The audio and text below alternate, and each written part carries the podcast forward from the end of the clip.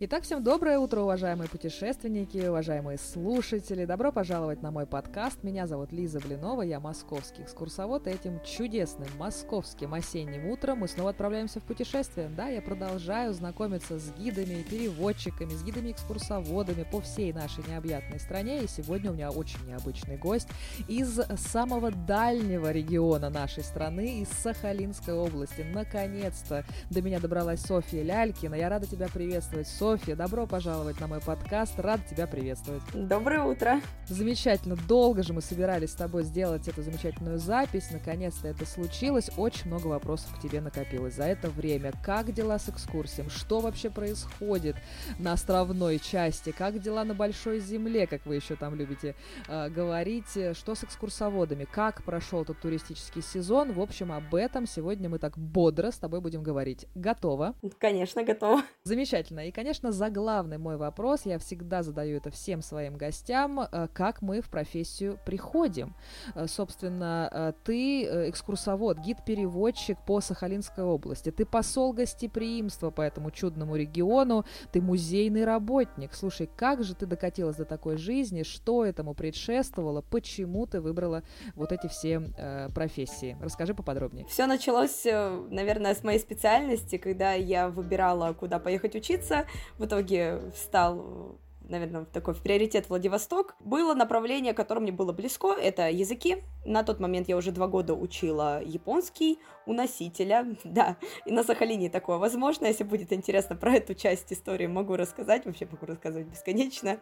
А, и вот поехала учиться на кафедру востоковедения. Да, я вообще по профессии востоковед-африканист, а уже по всем остальным дипломам я там переводчик, и по профессии же гид-переводчик. Сейчас такая больше гид на, фри на фрилансе, уже совершенно в другой локации чаще всего. Но, да, на Сахалине, когда я туда приезжаю, это обычно раз в год или два раза в год, то есть это в сезон либо зимний, ну, летний прям стабильно. Во-первых, у меня там родственники живут, к ним в гости приезжаю. Ну, и, как шутила уже в этом году, суету довести. Крупная суета, которая провела в этом году.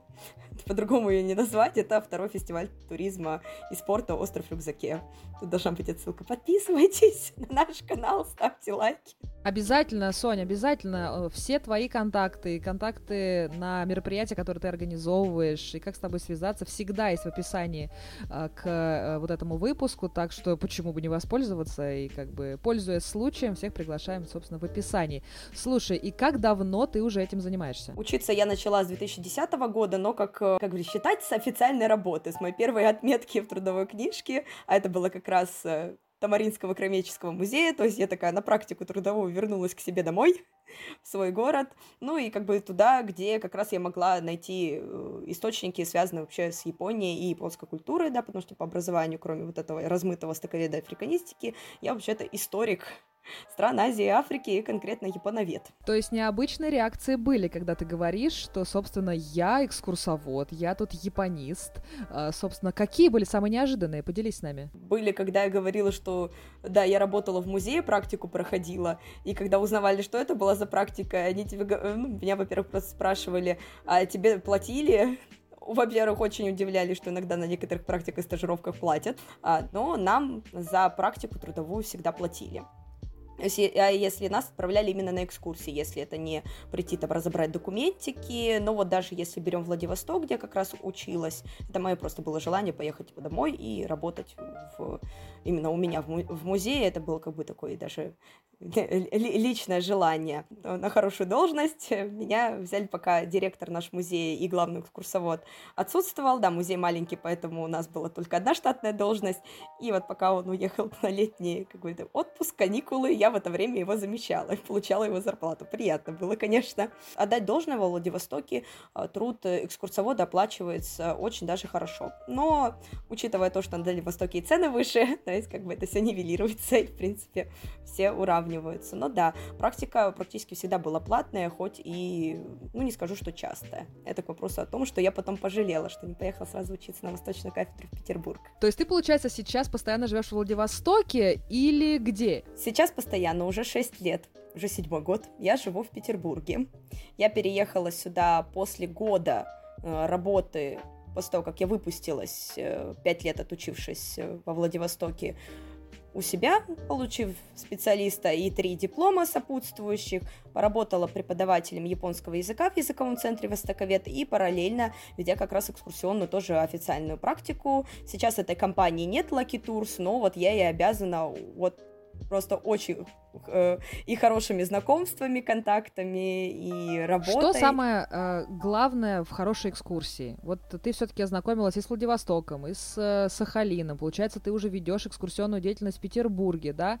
Вот что, чем они отличаются, вот экскурсии в разных регионах? Вот на твой взгляд. Ну, я, я не знаю, что, что на это влияет. То ли мода на то, что у нас сейчас гастротуризм очень сильно продвигается, а, то ли тем, что в азиатской культуре вообще культ, прям культ еды. Вот гастрономическую какую-то историю, мне кажется, я люблю приплетать везде, и вот здесь это, наверное, момент, который объединяет и Сахалин, и вообще весь, наверное, дальневосточный регион, Приморский край так точно, и Петербург в частности, потому что Петербург многие называют там неофициально гастрономической столицей России, у нас, потому что, мне кажется, все кухни здесь представлены, и здесь можно действительно прям просто гулять по еде. Ну, в Владивостоке тоже специфика такая, что там вообще очень щепетильно относятся к заведениям питания, во-первых, очень много уделяют даже не только вкусу, как интерьеру, то есть в красивое место сходить, это прям такая важная часть. И вот здесь начинается, да, отличие, просто отношения а, к местам а, питания и, кстати, местам проживания тоже. На Сахалине больше такое расхлябанное, и здесь вот я могла отметить минусы, и мне как экскурсовода, потому что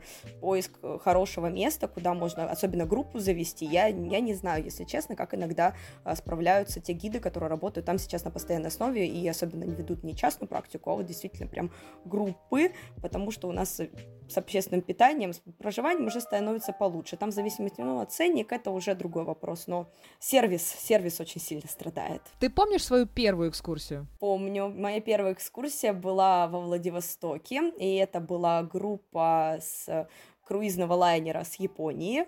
И это была наша такая вот общая практика, которую мы должны были от университета пройти. И мы действительно водили именно группы. Потом все-таки я прям совсем ушла больше в частную какую-то историю, ну, не считая вот мою работу в музее, которую я почти, наверное, каждый год приезжаю уже после 2013 года, видимо. Сразу, сразу рабочее место есть, и сразу по профессии. Это самое главное, что люди все-таки не мебель продают и э, симки, да, а все-таки остаются в туризме. Мы в туризме всегда рады новым и новым старым лицам тоже э, рады невероятно.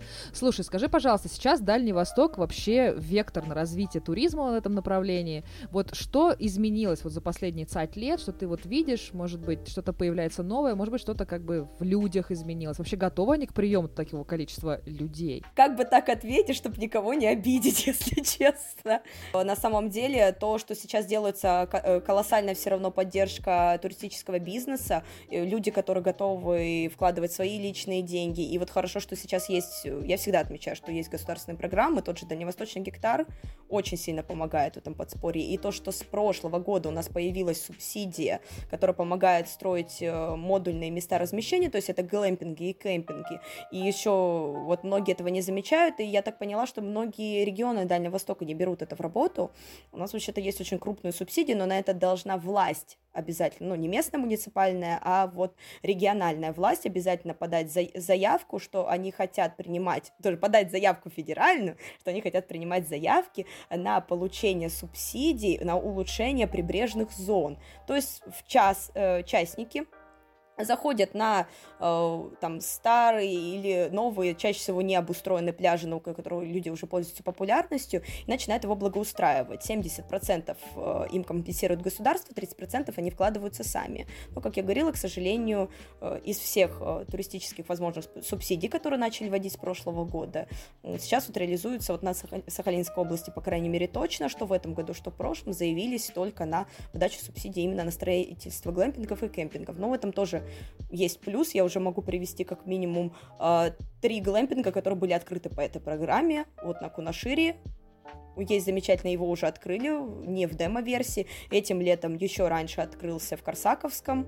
районе, и вроде бы как еще пока работает тоже в таком не стартовом режиме, больше как э, для, для, для своих. Вроде бы как открывается глэмпинг еще в одном городе на восточном побережье, но там подробностей не знаю, и э, поэтому точно не могу сказать, то ли это уже, как говорится, такое а, обустроенное и ухоженное Охотское, село Охотское, там очень у нас много как раз гостевых домов, и туда обычно люди у нас ездят отдыхать, что жители, что гости региона, потому что там и озер очень много, это такой у нас э, такая юго-восточная часть острова, где и многоозерье, и вот этот вот пляж, который ни ты не доехал, не долетел еще до Курил, но ты уже можешь увидеть Тихий океан в такой демо-версии. Это вот, да, поехать на Охотское побережье, и где вот как раз вот эти широкие пляжи, как она фотографии любит показывать. Ну, самое ближайшее — это село Охотское. Если, конечно, есть желание или, например, умеешь водить автомобиль, тогда север тебе в помощь. Вообще север вот точно где не готовы принимать у нас э, большое количество гостей, к сожалению. Это вот мне за него точнее, э, точно обидно, потому что я сама оттуда, это западное, юго-западное побережье Сахалинской области, хоть его и называют, что да, маршрут у нас официально есть, оно называется Южное кольцо Сахалина. Но вот, пожалуйста, это прям свежие данные. Мне девушка пишет отзыв. Она, с, э, там, а, она поехала с таким демо-туром сделать съемку на Курилах, вернулась обратно и задумалась о том, что вот у нее есть свободных пять дней, она хочет взять машину, арендовать и где-нибудь остановиться по вот маршруту. Я как раз ей посоветовала Южное кольцо. Говорю, его можно галопом по Европам, как и предлагают у нас в многих турах, объехать за весь день ровно. Это 8 часов 9 в дороге. Это с учетом обеденного времени. Но она говорит, я хочу спокойно. Я посмотрела, говорит, жилье. И говорит, я удивлена, как это в Южно-Сахалинске жилье дешевле, чем в том же Корсакове и Хомске. А это, да, портовые города, ну вот это точно города, которые не готовы к приему туристов. И при этом очень высокий ценник. Слушай, еще такой важный вопрос. А что с дорогами? Вот я на Сахалине не была, но у меня есть знакомая, Татьяна. Мы вместе заработали. Таня, передаю тебе просто лучи добра. Твои истории про Сахалин мне сейчас помогут. В общем, едете вы едете, и посреди дороги, посреди леса стоит экскаватор. А, забытый вообще богом, да, то есть мне было сложно поверить, что там делает экскаватор, какая-то техника заброшенная, заглохшая, но оказывается туроператоры сами как-то скоординировались, сбрасываются деньгами и делают дороги. Поэтому, ну, типа, где деньги закончились, там бросили технику, как деньги появятся, технику заведут и продолжат дальше. Ну, если кратко, развито там, э, где есть добыча полезных ископаемых. Но даже если мы берем тот же Хомск, э, хоть до него и есть дорога, причем замечательно, но это все-таки транспортная артель, это паромная переправа Вани на Хомск. Спасибо, что наконец-то обновили нам паром. Это тоже плюс. Сразу рекомендую, поэтому всем, кто любит морские прогулки, наконец-то можете спокойно, не веря последним отзывам о том, что там все ужасно, нет, наконец-то там нормально. Прям как до Кореи почти ходит. Вот да, такие же условия, приятненькие. Где на него садиться? Ванина. Это село а, портовое, находящееся в Хабаровском крае примерно 50, но я могу наврать, потому что я еще сама ни разу таким путем не добиралась, добиралась до Сахалина, то есть пересадками самолетом там, через Владивосток, э, через э, Новосибирск. Сначала меня отговаривали, пока я была помладше, родители очень сильно переживали, как одна девушка на корабле. Потом я залезала в отзывы в интернете такая, ну да, как бы одна девушка на корабле, еще 12 тысяч отдавать за билет, как-то нет, не хочу. А вот сейчас я уже точно могу с уверенностью сказать, что действительно комфортабельный, да, со своими сложностями. Видела, люди оставляли свои, свои отзывы в плане ожидания самого парома, да, тебя приглашают, тебе специально звонят, а твой личный номер, приглашают, сейчас мы отправляемся, и задержки пока еще бывают, иногда стоит на рейде корабль и по 2 часа, и по 4 такие, и по 8 часов случаи бывали, но это все-таки паромная переправа не только пассажирская, она еще и грузопассажирская, поэтому все из-за ожидания грузов, мы все это понимаем прекрасно, но благо из-за того, что техника новая, сейчас хотя бы вроде бы должно задержек с логистикой стать меньше. Плюс, что в этом плане транспортная логистика с Курильскими островами, по крайней мере до Кунашира, ходит тоже прекрасный паром, и вот там условия вообще отличные. Тоже вот немножко расскажу про очень крутой про- проект, которым занимается у нас э, э, Федерация спортивного туризма, точнее сказать, в лице турклуба студенческого э, университета САГУ «ПИК», они в этом году, точнее, не сами они, а их руководитель Нина Касова, она у нас является как раз председателем Федерации спортивного туризма в Сахалинской области, выиграла грант, и на, они на этот грант отправились в путешествие, в экспедиционное причем, потому что это спортивные туристы, на Кунашир с восхождением на вулканы, и тоже у них был очень смешанный туризм, то есть не только природный, но и городской. Это тоже довольно такой интересный опыт. И вот они туда добирались на пароме с Корсакова. На паромная переправа на Курильские острова у нас осуществляется вот уже со второго портового города, самого южного, это Корсаков. Э, это 40 минут примерно езды от Южно-Сахалинска. Это такой маленький оф-топ, когда многие э, говорят э, местные, что типа Южно-Сахалинск, там моря нет. Вот кто любит море, особенно рыбаки, они такие, южный, фу. Если есть возможность жить где-то ближе к морю, они такие, да ладно, я в Южно, это, ну, что там, особенно те, кто живут в, на юге, максимум дорога, которая может быть затрачена, это 4 часа. Ну, самые дальние э, путешествие из южного региона. Там, где есть асфальт, и за полтора часа вообще прилетишь, и спокойно. Это там, где вот как раз дороги нету, подольше. Даже нету, она есть грунтовая, для грунтовой вообще отличная, но подвеска убивается моментально. Никогда не удивляешься ценам на маршрутные такси в 800 рублей. Ты такой думаешь, это еще подарок. В общем, тран транспортная э, логистика имеется, да, разного уровня, да, но э, я так понимаю, что не только на пароме можно до Курил туда ехать, но еще и долететь. Вот как осуществляются эти вот перелеты, потому что я слышала, и на самом деле я уже общалась с гидом из э, э Южно-Сахалинска, или, как вы говорите, с Южного, и она говорит, что здесь, собственно, как по какому-то принципу они летают. Вот расскажи, что это за принцип. Два влияющих фактора. Это погода, ну, это вообще, в принципе, самое влияющее. То есть, если, как бы, небесная канцелярия не позволила, ни один самолет даже по расписанию не улетит ни оттуда, ни, э, как говорится, ни на Сахалин, ни на Курилы и не обратно. Все, как бы, и застопорится, пока не начнется. В принципе, то же самое и с паромной переправой. Э, Охотское море перемерзает, поэтому у нас атомных ледоколов не ходят, поэтому вся паромная переправа э, только во время ну, стандартного судоходства у нас, конечно. Поэтому только, да, только самолет, но тоже в зависимости от погоды.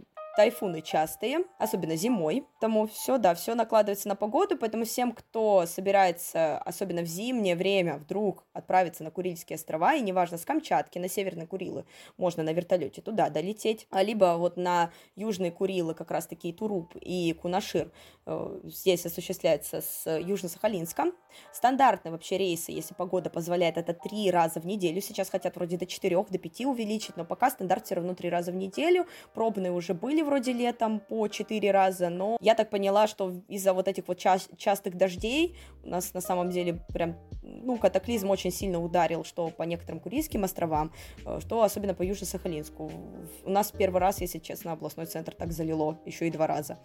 Вот все говорят Курилы, Курилы, а вот сколько там вот этих островов и какие можно посетить? А, Курильских островов на самом деле очень много. Э, посетить можно вот комфортно два южных острова. Это ну, с, прям, с прямой как раз-таки транспортной доступностью. Мы не берем а, личный э, частный водный, например, тр- э, транспорт или тот же вертолет. И Туруп, Кунашир. И из северных островов это Северо-Курильск, где у нас прекрасный вулкан Абико, который, мне кажется, он, наверное, э, на, наши северные Курилы впервые за, за все это время так прославил. Так, так часто он дымил, что все, к нему все стекались и летом, и весной. Вот он, как, мне кажется, зарядил с начала года, где-то под конец там, февраля 2003 и все, и понеслась. Хотя на самом деле первый крупный взрыв, который, помню, очень всех напугал, но опять же, курильчане, жители Севера Курильска сказали, да, это обычное дело, просто прикольно, что 1 сентября бомбануло в 22 году. А так, говорит, он у нас постоянно, говорит, дымит и громыхает. Но в этом году, видимо, вот волна такая большая, вот вулканический туризм. Я никогда не видела такого большого спроса на, э, на Северный Курил. Обычно вот у нас вулканический туризм это Камчатка в России, а вот теперь спасибо Северным Курилам. Но вот на Северных Курил, к сожалению, пока добраться можно, да, только через Камчатку. Напрямую с Сахалина. Рейсы планируются, но еще не ходят. Ну. Скажи, пожалуйста, поподробнее, что такое вулканический тур? Вот из чего он состоит? Кто его сопровождает? О чем вы говорите? Это какая-то новая история э, для меня лично, я, я не слышала такого. Вот э, распиши, вот это день, это два, это что за специалисты? Кто ездит в такие туры? Ну, я точно могу сказать, что я не знаю, кто, конечно, ездит, но в идеале это должна быть либо, ну, тоже малая группа, вполне может быть частник, но обязательно сопровождающим должен быть э, э человек э, с корочкой инструктора. То есть это должен быть не просто гид-экскурсовод, это должен быть профессиональный инструктор, прошедший курсы минимум, подтвержденный, сертифицированный начальный тур подготовки, желательно вообще, чтобы уже были курсы инструктора. Потому что если ты проходишь курсы начальный тур подготовки, ты обязательно идешь, э, у нас хорошо, что это единственное, что сохранилось э, советского времени, и только-только сейчас начинают, конечно, возрождать в полной мере, это туристи... вот эти туристические корочки, то есть можно получить значок туриста, Смысл получать категории, ну, кроме того, что если ты хочешь стать инструктором. А, если ты хочешь э, дальше продолжать заниматься спортивным туризмом, именно как спортом, можно выезжать на соревнования. У нас э, в Хабаровском крае, если мы берем Дальний Восток, в Хабаровском крае проходят региональные по спортивному ориентированию, по спортивному туризму не только для детей, но и для взрослых. И вот э, на таких соревнованиях можно получить категории. И проходя категорийный поход. на самом деле в категорийный поход может отправиться вообще любой желающий, соблюдая главное правило безопасности. Uh, у нас, кстати, недавно ролик на СТВ выходил как раз таки с председателем спортивного туризма Нина Кассовой. Она прям подробно, я не знаю, это э, самый лучший, мне кажется, экспертный ролик за последнее время. Очень все четко и по делу там высказано про то, как вообще надо готовиться к походам на природу. Да, любой вулканический поход, э, это, во-первых, э, поход в горы, это всегда восхождение. Ну, тут с небольшой оговорочкой, я потом расскажу про вулканы на Сахалине. Они на самом деле есть. Просто не в том виде, в которых мы их обычно себе представляем. А, но это, это всегда, конечно, восхождение. Ну, то есть надо понимать, насколько там проложены тропы, а, насколько степень э, проходимости. А, это надо учитывать, чтобы подготовить правильное снаряжение, правильную обувь подобрать. Смотря еще какой сезон ты идешь. Конечно же, обычно всем рекомендуют выбирать зиму. Зима как мы даже шутим, автомобилисты и автотуристы, э, зимний асфальт вообще самый лучший. Даже если дороги на этом месте не было, на снегу вообще отлично. Главное, чтобы на леде не было. Все остальное не важно. И, в гор... и те, кто идут в горы, особенно на Сахалине, зимний сезон тоже на самом деле очень любят, потому что надел снегоступы, и если ты умеешь в них правильно ходить, если знаешь, что в пухляк лучше не лезть, и ты идешь с инструктором, либо с опытным э, сопровождающим, опять же, все равно я всем рекомендую, да, безопасность прежде всего, поэтому если вдруг вы даже берете частного а, гида, а не обращаетесь э, в туркомпанию, где обычно все равно все сертифицированы, все подготовлены, обязательно спрашивайте у людей, если у него есть не корочка инструктора, а если у него хотя бы подтверждение, что он прошел курсы начальной подготовки, и это немаловажно. Ну и в остальном главное оповестить минимум за 10 дней МЧС, что вы выходите в лес, и тут уже касается вообще всех э, ту туристов. Конечно, если вы идете с организованной туристической группой туркомпании, это за вас делает все туроператор, ну, как говорится, вы за него это платите деньги, либо экскурсовод, и обязательно, кстати, в прайсе это человек прописывает. Если же вы собираете свои там личной группой, например, полезная на портал «Иди лесом». Замечательная, кстати, штука, где каждый человек может э, выложить свои маршруты к туристическим местам. На Сахалине у нас больше популярностью, конечно, пользуется природный туризм и заброшки. Вот в том числе, кстати, и для самостоятельных восхождений на некоторые вулканы. Потому что на тот же Эбико а, не так сложно, но надо готовиться. То есть, если вулкан на данный момент извергается, во-первых, смотрите сейсмическую активность. Во-первых, можно потряхивать, и выбросы пепла могут быть очень сильными, камешком по голове прилетит, мало не покажется. Поэтому всем рекомендуют на маршруты, если он сейчас активен, во-первых, надевать маску, Некоторые прям из респираторов выходят, то есть дыхательные пути обязательно защищайте. От, от того, что вам как бы вулканический пепел в легкие зайдет, мало не покажется, а вы точно его вдохнете, если не будете защищать и голову. Если он активен, многим даже предлагают не только вот там шляпы, самим подготовиться. На профессиональных маршрутах выдают каски. Ну и, собственно, вы такой вот бравой компании, с подготовленными людьми. Заблаговременно вы всех предупредили, что вы идете. На сколько дней вы выходите и что вы конкретно смотрите? В зависимости от э, длины маршрута, высоты э, самого э, объекта И, и вот, ну, как говорится, трудопроходимости. Если это вулкан Абико, и это, например, зима, это вообще тур выходного дня.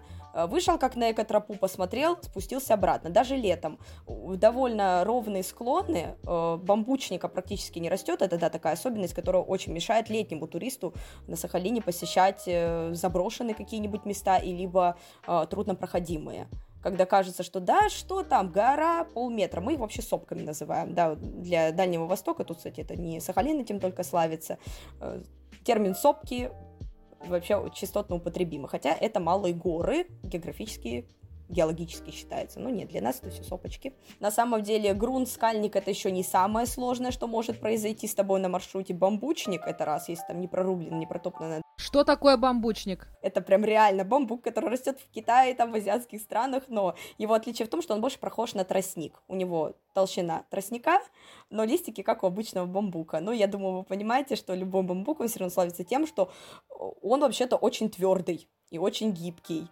И вот даже когда многие шутят, да что там, ну прорубил дорожку, выровнял, пойдешь в неподготовленных тапочках, он тебе прям ногу проколоть, как гвоздь может, вот если срезанный. Как говорится, не срезанный бамбук на самом деле лучше срезанного. Лучше его притоптать, примять, э, чем срезать.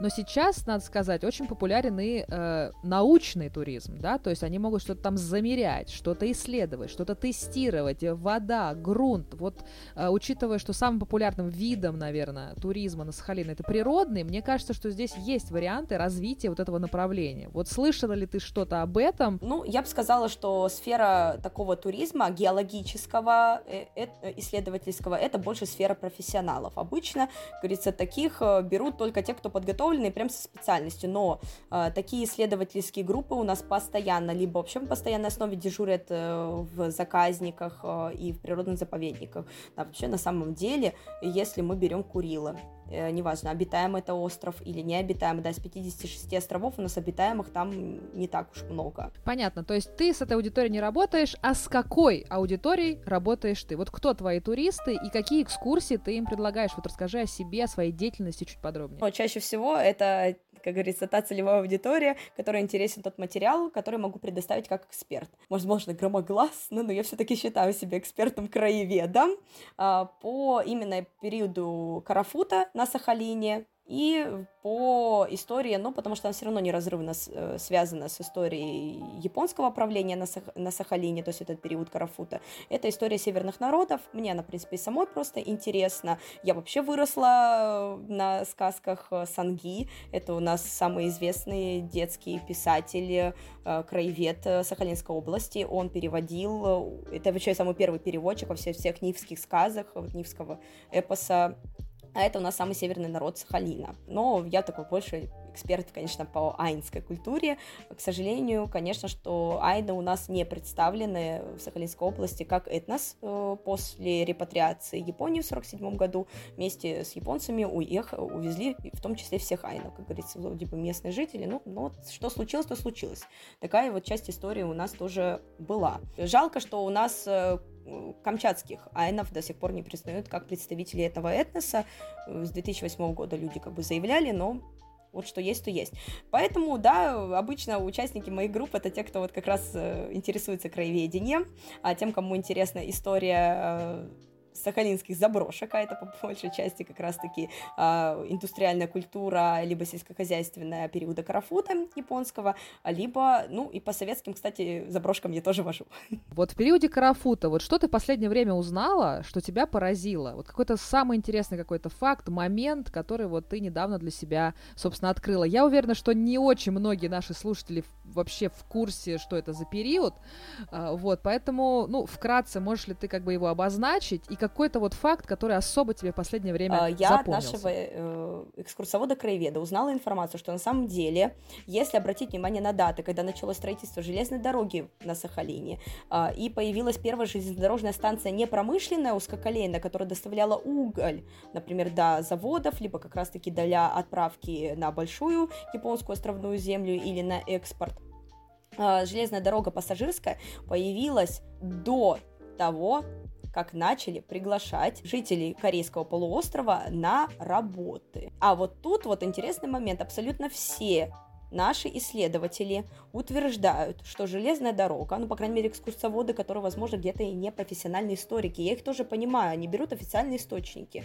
ну, не все полезут проверять, как бы, если тем более у человека есть экспертность, и он проходил курсы аккредитации, ну, вот есть официальные данные. По официальным данным, у нас на самом деле на железной дороге работали корейцы, по большей части железную дорогу построили корейцы, поэтому тот термин, который мелькает в японских письмах, дневниках, где-то документах, это э, тот, который потом на самом деле вокруг себя страшный миф породил, э, но он уже развеян тоже нашими исследователями. Это хитубашира. Хитубашира — это древняя японская традиция э, закапывания пепла либо останков своего предка, либо кого-то, кто делал какое-то здание, благо его защитить. На самом деле в славянской традиции тоже такое было, предков он под порогом хоронили, у японцев тоже такое было, только они под, фундамент, под фундаментом, под сваи делали. И так как этот термин потом мелькал э, в японских источниках, все почему-то начали думать, что бедных корейских работников, которые на этом... Тяж... Э, это было на самом деле, это действительно факт, это точно факт.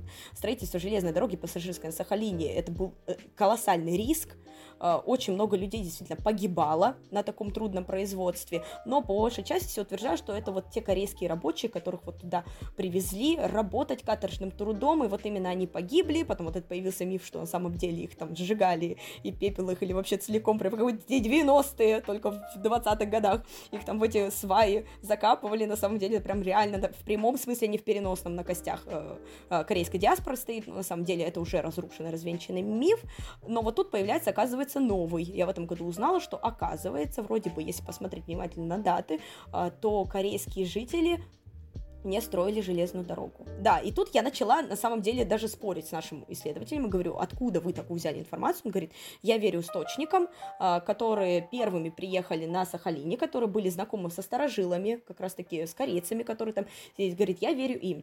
Но это же, говорю, это все равно, это, это словесно, это и, простите, бабка надвое сказала. Пока я не вижу документа, говорю, в официальных источниках, и тут я тоже задумалась, а я и в официальных японских источниках не видела, чтобы были прям вот данные, вот эти вот документы, что вот этот вот корейский рабочий, а это обязательно у них прописывали, это для мировой общественности были сделано, чтобы себя, как можно сказать, обелить, что мы тут, не извините, не рабов свозим, хоть и на рабские условия. Обязательно подписывался трудовой договор, ему э, прописывали, на каких условиях едут, на какие работы. Обычно это ехали работать именно на древесину, то есть это на добычу древесины, либо это добыча угля.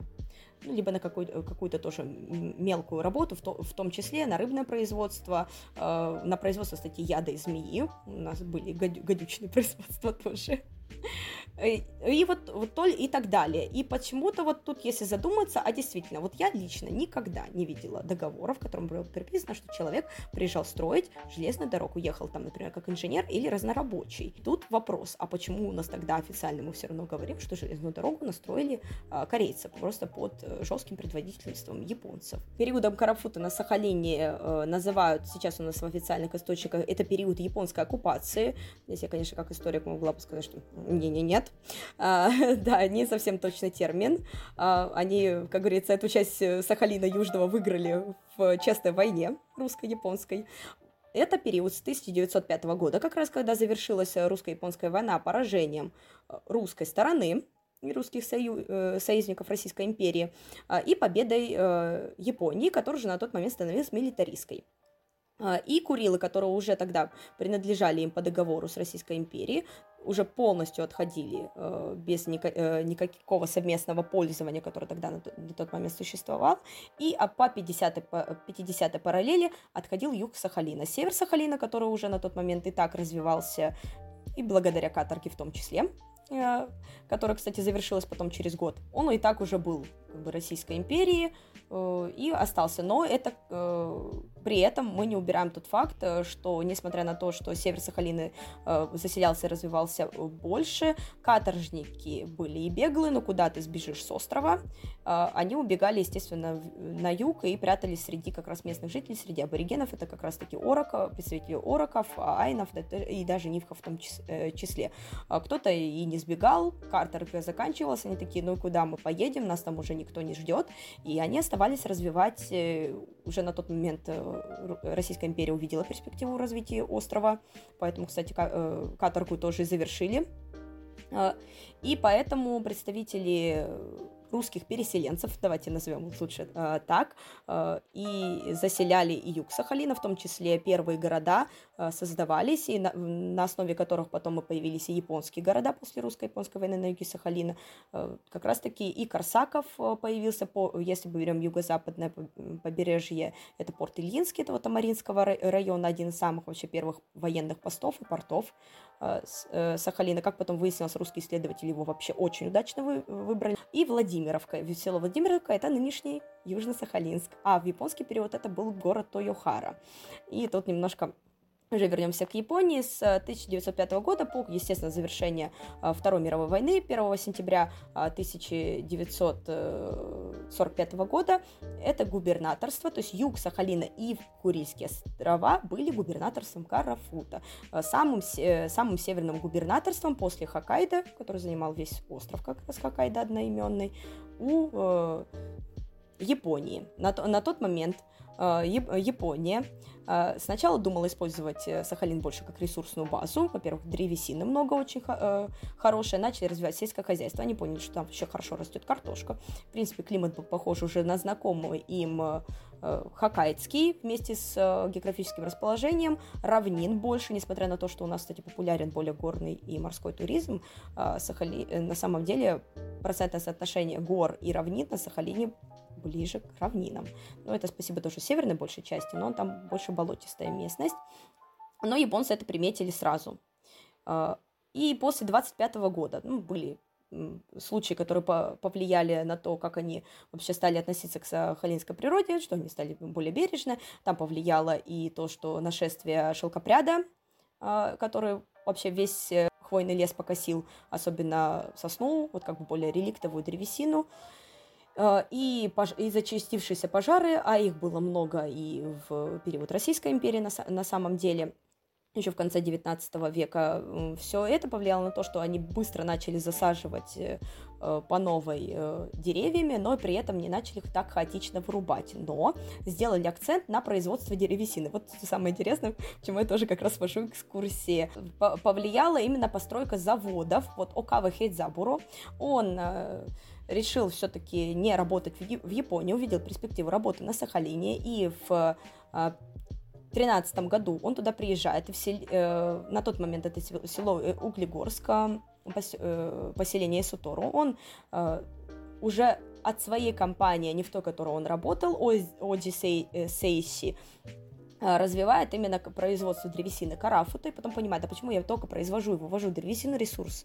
Надо делать что-то. И начинает производить целлюлозу. И первый целлюлозно-бумажный завод появляется в 1915 году как раз-таки в моем родном городе Тамари. И у этого есть даже вещественное подтверждение. В Японии никогда не было принято пожизненно ставить кому-то памятники. Единственное, кому было в период Карафута поставлены два пожизненных памятника, и еще потом другому человеку пожизненный памятник, это губернатору, одному из губернаторов Карафута. И вот было поставлено как раз вот этому промышленнику Кави Хэдзапуро за развитие Углегорска, там был памятник с э. Э, манускриптом его благодарности ему, и памятник уже бронзовый был поставлен там, где был, как говорится, выставлен самый первый целлюлозно-бумажный завод. К сожалению, оба памятника в России не сохранились. Бронзовый, я думаю, вы понимаете, в период э, военный все шло на благо военным, и поэтому этого бронзового памятника еще не, ста- не стало в, в 42 или 43 году. Здесь уже, к сожалению, наши данные умалчивают, потому что нигде никаких архивных записей японских не сохранилось. А вот э, памятник, который был в Углегорске, его сами японцы вывезли в себе в родной город это было в 90-х годах. Ну, я думаю, в 90-е годы все понимают, что все уже активно с России, все, что можно было вывести, все вывозилось. Все уже там, собственно. Все, что хотели вывести, все уже на базе. Слушай, какая интересная история. Здесь просто соприкасается и культура, и японская какая-то история, и промышленность вообще. Сразу здесь все в одном. Действительно, это э, очень интересно. И вот в рамках своих экскурсий ты вот э,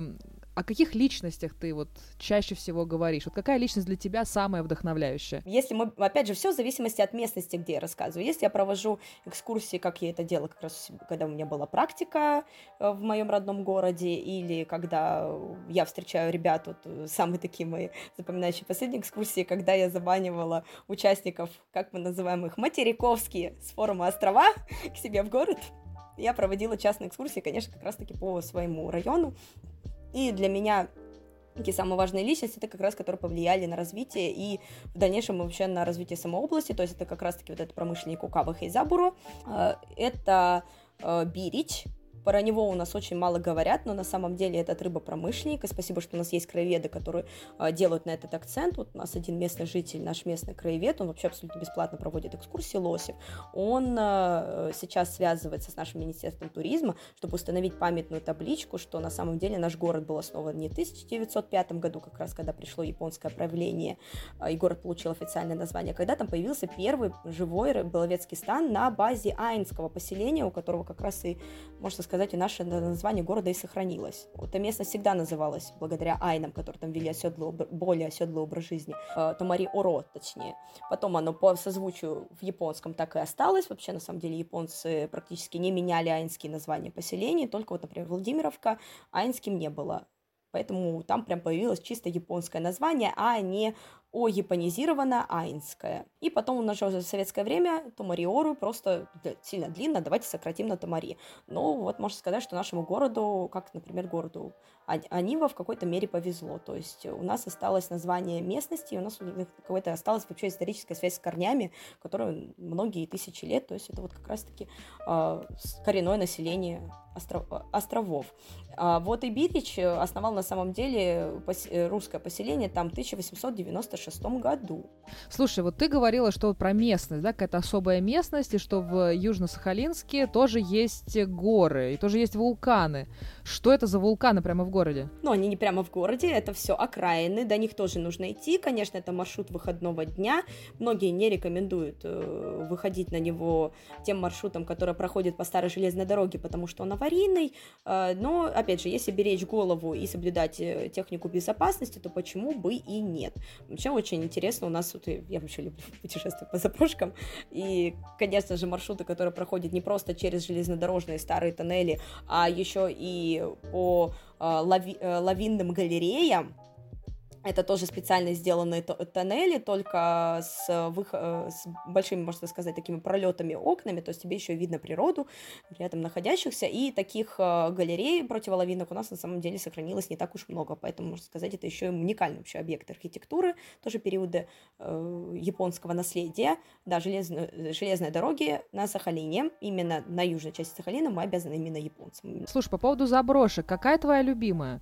А вот куда ты чаще, собственно, выходишь? Где твое место силы в этих заброшках? Я так понимаю, что это действительно твоя тема, ты прям заряжаешься, мне кажется, вот этой вот разрушенной историей. Вот. А какую вот заброшку надо посетить э, с тобой обязательно? Ну, если вы будете э, летом на Сахалине, да, там туристический сезон проходит меня именно там, то, конечно же, это а, наша, наш заброшенный бумзавод. Пока, пока спасибо, что живой пока еще стоит, поэтому, как говорится, пока они еще есть, надо посещать. Также у нас из таких более-менее сохраненных, потому что долгое время там находилось все равно предприятие, а, поэтому там даже половину документов э, не расхитили буквально два года назад, только открыли место, поэтому уже там половина и мебели, и предметов быта, в том числе и документов, начало, конечно же, исчезать. Это Долинский целлюлозно-бумажный завод, но он из заброшек один из самых безопасных. Ну, я, конечно, да, э, очень рекомендую со мной посетить э, а, вот эту заброшку, потому что она мне больше знакома, как говорится, я знаю, где можно безопасно пройти. А, Долинскую, там ее можно даже самосто- самостоятельно посетить, а, либо это заброшка Сахниро, это у нас уже представительство не, Япо- не, Япо- не Японии, а периода а, сталинизма, да, это вообще единственное у нас здание, которое представляет сталинский ампир, это было а, здание а, Сахалинского рыбного исследовательского центра, Сейчас э, его и филиал, и главный офис находятся совершенно в других городах, но раньше они находились рядом с селом Костромской, это поселок Яблочное, сейчас там единственный у нас официальный пляж на Сахалине, то есть там, где не только можно отдыхать, но и купаться, да. Больше нигде, на самом деле, официально нельзя. Вот так, внимание, море на Сахалине, да. Огромная береговая линия, собственно, а купаться можно только в одном месте. Как... Да, и железная дорога. А, самые такие яркие места, которые можно посетить и самостоятельно, э, можно и в сопровождении, ну, лучше в сопровождении. Здесь я точно могу сказать, что это уже лучше делать в сопровождении инструктора-проводника, потому что вот главная причина, почему у нас э, не рекомендуют без сопровождения выходить в леса, особенно неподготовленным туристам, это мишки. Это у нас прошаренные туристы, даже не охотники, не обязательно. Они мишек не боятся и знают, как обходить и медвежьи тропы, и вообще обращать внимание на новости, где медведи выходят, где нет. Именно медведи являются таким, ну, кажется, хозяин леса, э, самым таким важным фактором, э, который нужно учесть при походе вообще в лесную зону. Иногда даже в прибрежную, если мы берем тот же Итуруп. Единственное место, где в Сахалинской области нет медведей, это остров Кунашир. Поэтому восхождение на вулкан Тятя, как бы все э, туристические моменты, конечно, можно учесть. Тот же бамбучник, длина маршрута, далеко не все. Что делать? Если ты встретил Мишку. Вот смотри, я пообщалась с многими уже гидами с разных, э, скажем так, частей России. И э, в Ямало-Ненецком э, автономном округе, и на Кавказе. Вот мы общались с твоей коллегой тоже с Сахалина, там вот у всех разные теории. Я не буду говорить, что они конкретно сказали. Друзья, я вас приглашаю как раз к этому выпуску. Мы там с Игорем Сагидой общались как раз по Ямало-Ненецкому, с Аленой Гириной, которая тоже по Эльбрусу там нас водила замечательно. Что делать, если ты встретил Мишку? Давай, твои советы. Смотря на каком расстоянии. Тут вообще очень много уточняющих факторов нужно ввести. На каком расстоянии вы увидели Мишку? Столкнулись ли вы с ним лицом к лицу? И так далее. И в какой период вы его встретили? Потому что если вы встретили... Давайте вот возьмем тот период, который к нам сейчас ближе всего. Не, который закончился летний, а вот зимний. Если вы встретили Мишку зимой, ну, я вам, ну, как бы помянем потому что шатуны — это вообще самая опасная вещь, даже, мне кажется, голодный медведь э, менее страшен, э, чем медведь-шатун зимой, вышедший из спячки. Но благо таких случаев, ну, я на своей памяти, я не слышала ни разу новостей, что где-то на, на, э, у нас на жителя, либо гостя региона напал медведь-шатун. За Сахалинской области, по крайней мере, последние 30 лет таких случаев не было. И хорошо, а если и были, то общественность, видимо, про них не знает. Но вот летом, с столкновением, конечно, с медведями, и особенно в осенний период, как раз когда они готовятся к спячке, это такой один из самых опасных, поэтому здесь нужно смотреть, э, период у животных был голодный или нет. Вот если вы по новостям видите, что, о, вот как у нас, например, в этом году у нас рекордное число вылова рыбы, еды на самом деле медведям хватало. Поэтому они обычно даже, если выходят где-то к людям, особенно вот эти вот пистун, молоды, молодняк, годик-полтора, эти самые активные и непредсказуемые ребятки, у которых еще мамашка еще рядом может ходить, да, до, двух, до двух лет медвежата пистуны еще могут быть при, при мамах, а это вообще самая опасная вещь. Медве... Вот там, где медве... у медведицы своя территория, не так страшен мужик, как страшна женщина с детьми в данном случае, поэтому вот на ее территорию лучше не заходить. И вот тут вот я даже возвращаюсь к тому моему любимому объекту, это чертов ведьмины мосты, а, и как бы я ни хотела, я не являюсь охотником, поэтому когда я последние новости видела, что вот, извините, у нас тут на маршруты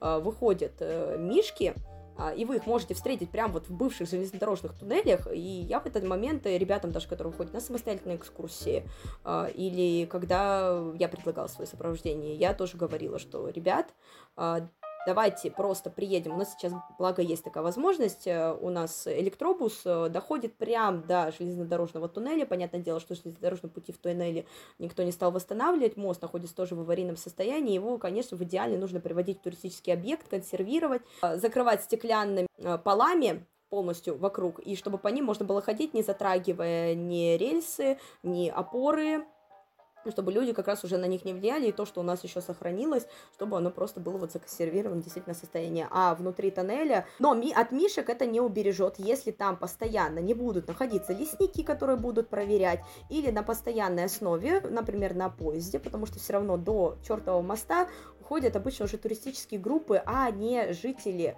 э, соседнего дачного поселка, потому что до соседнего дачного поселка у нас поезд ходил э, всегда, а вот чуть дальше уже до вот этого чертового моста и Ведьминого, он вот доходить начал только не, буквально недавно, только три года назад.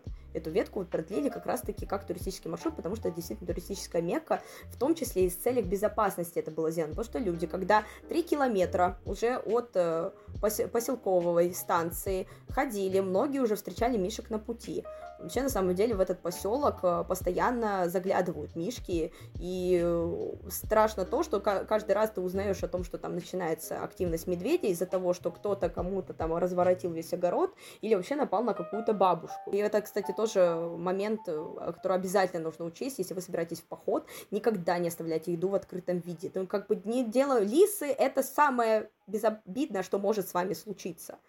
Мишки тоже любят прийти на вонючую еду. Единственный вонючий запах, который мне нравится, то, что напоминает мускус. И вот тут некоторые советуют, особенно вот э, представители природного заповедника, на который находится на, Кам э, на Камчатке, э, они рекомендуют выставлять вот самое вонючее, что из ваших вещей есть, там вот по периметру, там носки, например, мужские, да, если вы особенно группа идете на несколько дней, вы не стирайте носки, оставьте себе парочку, чтобы можно было их вот развесить. Не нрав... Вот это не нравится. Мишки еще боятся огня и боятся громких звуков. На самом деле это животные интроверты, и самый простой способ вообще с ними не столкнуться, вообще лучше не делать так, чтобы вы его встретили, даже если вы знаете, что здесь по лесу он ходит. Кричите, пойте песни, издавайте противные звуки, если вы слышите, что рядом где-то что-то прошло. Ну и никогда не выходите на медвежьи тропы. Как распознать медвежью тропу? Э, ну, следы самого простого, ну это вообще самое очевидное. И если рядом у деревьев, особенно у хвойных на коре, э, есть следы от когтей или спины, где он потерся. Ну, я думаю, вы понимаете, что крупнее хищника на, на Сахалине чем Мишка больше никого нет, поэтому все, что примерно на его рост на дереве будет, ну, это только она. Никакая росомаха это не могла там сделать, ну, или там тигр, как в Приморье или в Хабаровском крае. Там хозяин уже отметился, поэтому нужно быть очень внимательными, чтобы с Мишкой-то, собственно, не встретиться, но это прям уникальный, мне кажется, опыт, потому что у меня и были знакомые, которые были на Итурупе, они там были как раз в лагере под трос молодежи, какой-то проект там был, острова не острова, я не знаю, но, в общем, они э, спали, прекрасно себя чувствовали, вышла она утром покурить, собственно, выходит из э, павильона, а он ее там, собственно, ждет. Курить расхотелось сразу, поэтому такое тоже бывает бывает. Э, действительно, уникальный, уникальный регион. Соня, спасибо тебе огромное за такую исчерпывающую просто беседу. Очень много для себя узнала. Я желаю тебе яркого туристического сезона, теплых ног, светлой головы, чтобы было много-много маршрутов. Спасибо огромное и до новых встреч! Очень на это надеюсь. Спасибо, пока-пока.